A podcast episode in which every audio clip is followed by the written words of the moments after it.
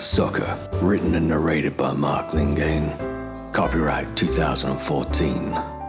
Episode 6.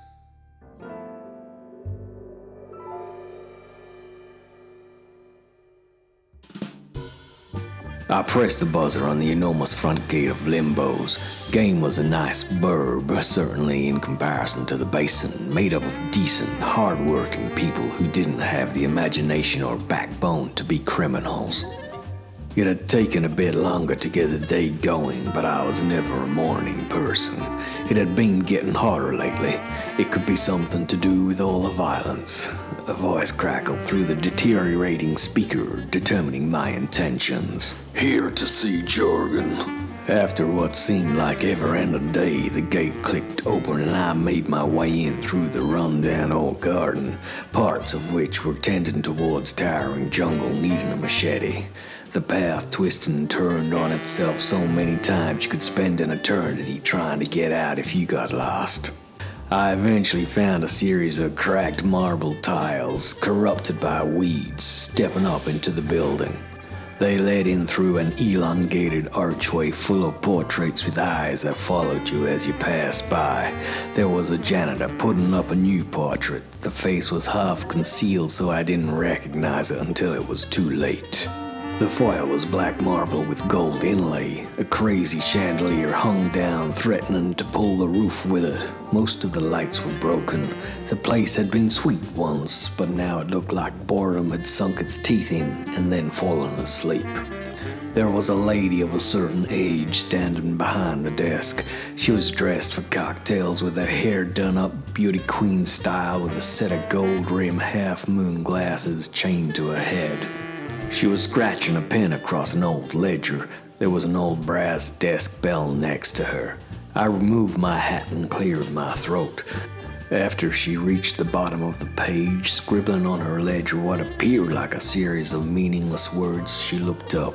You the phone lady? If I answer it, she replied. I flashed my badge. She lowered her glasses and squinted at the small card. What's that? My badge. Badge for what? Licensed investigator. She raised her nose into the air and presented a face of disgust. You need a badge for that? I thought the only requirements were a healthy disrespect for other people's privacy and a conscience that dissolved at the sight of a handful of sweaty candy. I shrugged. She's allowed her opinion. I'm sure it's an attitude that will serve her well when the time comes, as it will with a place like Limbo's, when she's looking down the wrong end of some homemade weapon wielded by some out-of-town thug that's got orders and no understanding. Is Jorgen in? We got no one by that name. I gave her a flat look, the kind a squashed lizard would give her. I spoke yesterday. We've got no one by that name, she repeated through clenched teeth. Her hand moved beneath the desk. I rolled out a couple of handshakes and placed them on the desk next to each other, all neat and symmetrical. I could see the greed in her eyes. Limbo's was a place where the candy talked, especially if it was sweaty. Considering the heat of the day, I hoped Jorgen was the same. She lifted her hand back and whipped it across the old marble. The handshakes were gone. You sure you're not a cop? I swear. You can have 15 minutes before I send down the heavies. Your time has already started. I gave her a dark look. Where is he? Room 1969. It's the California suite. 13 minutes. She vaguely nodded in the direction of the East Wing exit. The room numbers were random, so I needed to check every single one. I would almost swear that when I backtracked, they would change. I put it down to the heat. The minutes ticked by as my urgency grew. I found the room. I checked my time. There was barely 8 minutes left. I dispensed with the formalities and pushed open the door. In the end, I didn't need the 8 minutes. The room was all Hollywood, plush and sumptuous, with mirrors on the ceiling and a bottle of champagne on ice by the bed, dedicated to the love of the self. The ice bucket was frosting and looked 7 ways of temptation in the midday heat. Hugh Jorgen sat in the middle of the room in an oversized chair with ambitions on being a throne. Behind the celebratory figure sat an old set of iconic relics from every faith, each given its own space in the expanse of shelving. Hugh had a fat cigar in his mouth, the smoke curling up and around the solitary light. He looked pretty pleased with himself, grinning like a Cheshire cat. A fat diamond Rolex encircled his wrist and his fingers were loaded with gold and jewels. He had sharp clothes, sharp hair, sharp shoes, twinkling eyes, and looked $1,000,000. So it was a surprise to see his throat slit. "It's not how it looks," cried Mina. She dropped the red 18-inch long dagger from her hands, its end slicing through the rich carpet into the floorboards. "Please believe me." There was a sudden movement behind me, and all went black.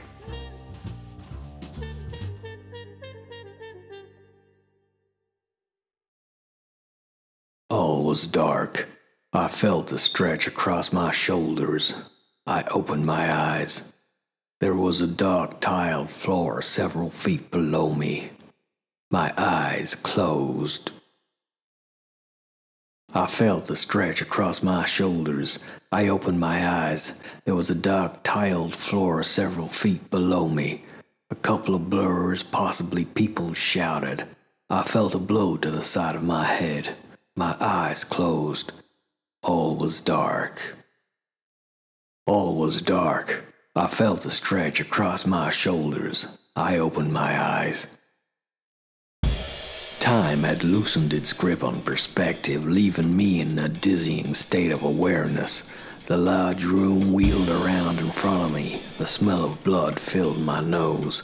My clothes were gone, made apparent by the cold chill of steel pressing into the back of my body. Ropes were tied around my wrists. I was standing on a small metal plate. I could feel small holes with my toes. I stretched and stood on my toes and the burning in my chest eased off. But before long, my calves started to cramp, then shake under the strain. The room was deathly quiet. Light, as there was, crept in via a sliver of a crack under a door to the left. It hinted at things in the room rather than illuminating. There was something big and solid in the center of the room. At the edge of hearing, I could make out the slight wheezing of someone fighting for breath. It was coming from the right. I looked around as best I could and stared into the darkness. Eventually, the glow of a slight young woman's porcelain skin came into focus. She was hanging down from a huge cross, her wrists tied, and her head hanging forward and down. I called out to her, but there was no response. She didn't have long. I felt my own breath struggling against the pull of the muscles across my chest. My nose started to itch. Involuntarily, my arm twisted to reach. The ropes, of course, held it in place, but there was some flex. I wrenched away at the ropes, twisting my wrists until they burned. I could hear the bonds begin to fray, signifying they were against a sharp metal edge.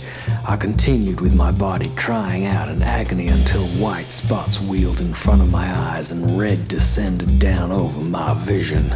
The intense burning in my arm pushed on through into the numbness and the strength started to drain away, but I could feel the ropes continue to loosen. I squeezed my fingers and thumb together and gave one almighty pull. My hand came free. I swung down and forward, my feet slipping off the plate. I hung from my left arm, still tethered to whatever was holding me. The pressure on my shoulders was intense as I struggled to get footing on the metal plate. Sweat had run down my body, making my feet slippery, increasing the difficulty. Eventually, the situation stabilized. I had my feet on the plate and I was able to work away on the remaining rope. Within minutes, I had it loose enough to pull free. I lowered myself into a sitting position on the plate, then felt my way down until my toes touched the floor. As soon as they reached the cool stone, I was standing free. Relief flushed through me. I shook life back into my limbs. I made my way over to the door, my feet slipping on occasional wet spots. It was locked. I felt around the doorway until I found a light switch. It made a heavy clunk as I flicked it. A couple of lights in the far corners slowly brightened up. They were at floor height and sent a freaky shadow up around the room, which was big enough to carry 100 people. The walls were lined with livestock equipment like the vinyl had on display, but these were worse. The vinyl equipment was about herding, this was about killing, and there was a table toward the center. It had a plate of food. Someone had been having dinner while watching the show. And standing tall in the dead center of the room was a great altar. There was no mistaking it. The great winged demon carved out of stone sat on one end, its claws reaching down. Stone half-head sat on each corner with channels running from the center of the stone slab to each mouth. The thing looked older than time and more evil by half. Pools of blood were scattered around the room. On one side where I had been, there were 3 large metal crosses, crucifixes. 2 were empty. The third had a skinny blonde thing fighting for her life. She was naked except for a brief set of secrets wrapped around her vulnerability. I looked down. I was the same. A set of underpants was all I had, and a set of bloodied and exhausted limbs. I spotted a sharp knife-like tool on the wall and wrenched it off. I clambered up onto her small metal plate and our bodies squashed together. Her head rolled around, fighting against unconsciousness. I could feel the heat of her body against mine as I reached up and hacked at her ropes. Her hand came free and fell over my shoulder. Her second was easier and she was soon draping over me. I hitched her up and she wrapped her legs around my waist. Her face fell against mine and her mouth brushed against my ear. She whispered something inaudible. I twisted around and slowly and with some considerable discomfort, because it isn't too often you find yourself in such a situation, I lowered us down onto the plate. My legs burned as I dropped her down. As her feet touched the floor, I let her go and she collapsed. I jumped down next to her, shaking her face, yielding no response.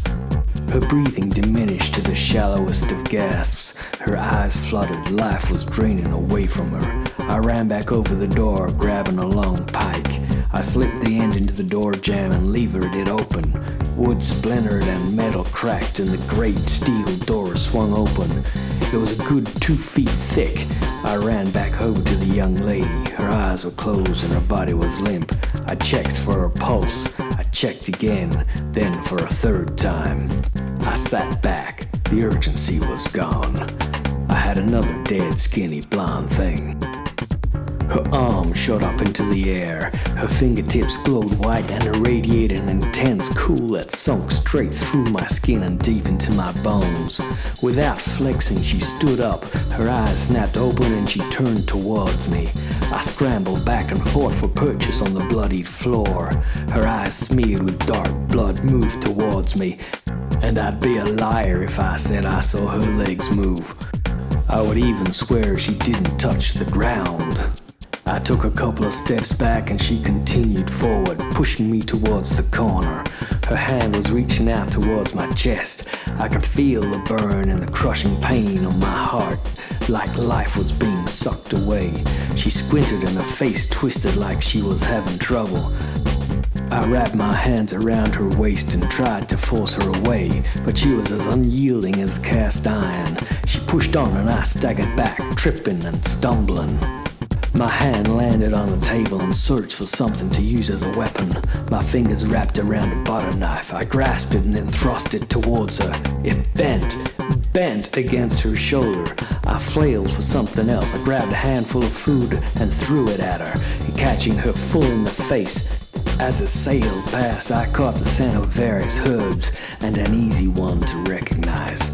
I ran for the door. She leapt after me, pushing me to the ground. I clambered forward, but she grabbed my ankle. The burning was intense and shot all the way up my body. I cried out in pain. I lunged forward and grabbed the pike. She was up and leaping for me, her glowing hand fully extended. I raised the pike just as she started to descend like some demented demon, and it punctured her stomach. She collapsed to her knees, eyes blank. Her impaled form went limp, hunching forward and then started to shake. The twitching increased and her arm snapped forward and grasped the shaft sticking out of her. She pulled on it until she ripped it out of her body, then letting it clatter to the floor. She grabbed me around my throat and flung me across the room. I landed heavily on the altar. Before I could blink, she was standing above me, feet planted either side, looking down with those deadly blue eyes. She reached behind her and pulled an 18-inch dagger from the mouth of the stone demon. I wrestled with her impossible strength as she braced with the dagger in her hands, and we stood locked together, both unyielding. Then there was the slightest of flex in her arm and I pushed. She spun around and I smashed her hand into the face of the stone demon. She roared and spun back. I took her momentum and thrust her back into the statue. I pounded her wrist into the ancient stone repeatedly until she cried out and dropped the dagger. She leapt away and I lunged after the weapon. I ran for the door. In a blink, she stood before me, barring the exit. She circled around and hissed at me. Her face had lost the beauty and looked half animal. Her fingers took the form of claws and she leapt. I brought around the dagger and she scrabbled to avoid it, but it was too late. The 18-inch dagger sliced into her chest. Her eyes went black and her head lolled to the side. Then there was an explosion, so bright, so loud, it emanated out of the air itself in a moment where the entire fabric of space exploded. The room turned into a raging fireball. Diving for the doorway, I rolled as the ball of flame threw me against the floor. It roared away up the stairwell into whatever was above. I jumped up to my feet and ran up the stairs, still with the image of the young lady impaled on the dagger, her eyes a combination of rage and sadness. I burst into another large open room, a party room, one I'd seen before. Welcome to the vinyl. I wondered how I would explain this to Watcher without him calling the funny man in with the straight jackets. Maybe this was one I could leave behind. One thing was for sure, I needed some expert advice.